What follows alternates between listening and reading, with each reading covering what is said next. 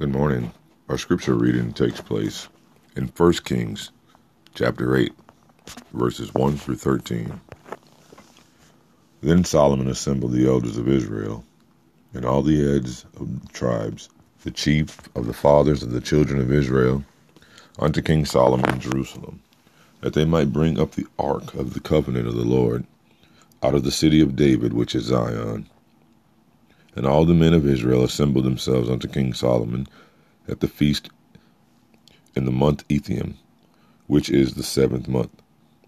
And all the elders of Israel came, and the priests took up the ark, and they brought it up the ark of the Lord, and the tabernacle of the congregation, and all the holy vessels that were in the tabernacle. Even those did the priest and the Levites bring up.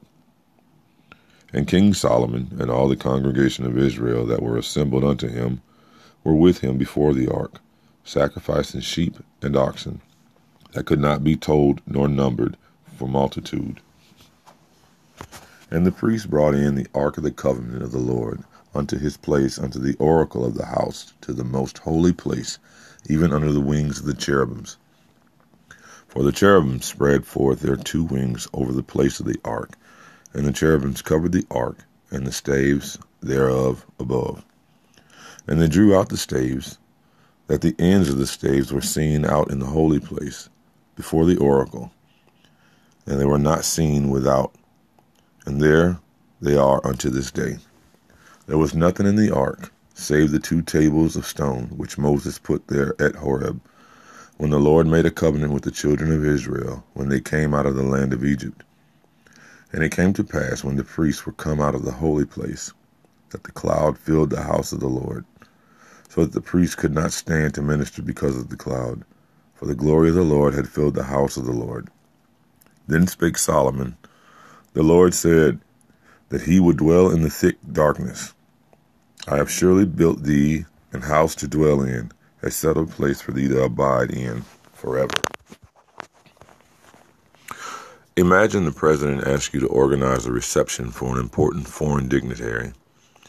You compose the guest list, plan the menu, and pay attention to every last detail. But the night of the event, the guest of honor never shows. Despite your hard work and all your planning, the reception could only be seen as a failure. Solomon has finished building a beautiful temple for the great God of the universe.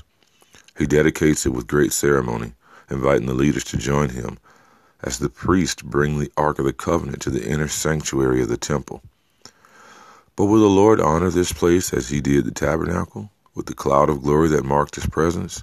He does indeed. His glory fills the temple so that even the priests are forced to leave, unable to minister in his presence.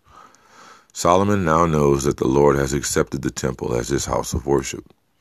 We can build beautiful places of worship, but if God's Spirit isn't there, it's all meaningless. When glorifying God is our highest motivation, we will be sensitive to His Spirit and to His leading.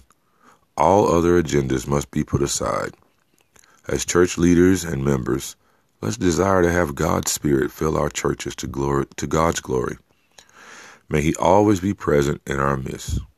As you pray, ask God to bless your church as together you seek to glorify Him. God bless you all. Have a great day.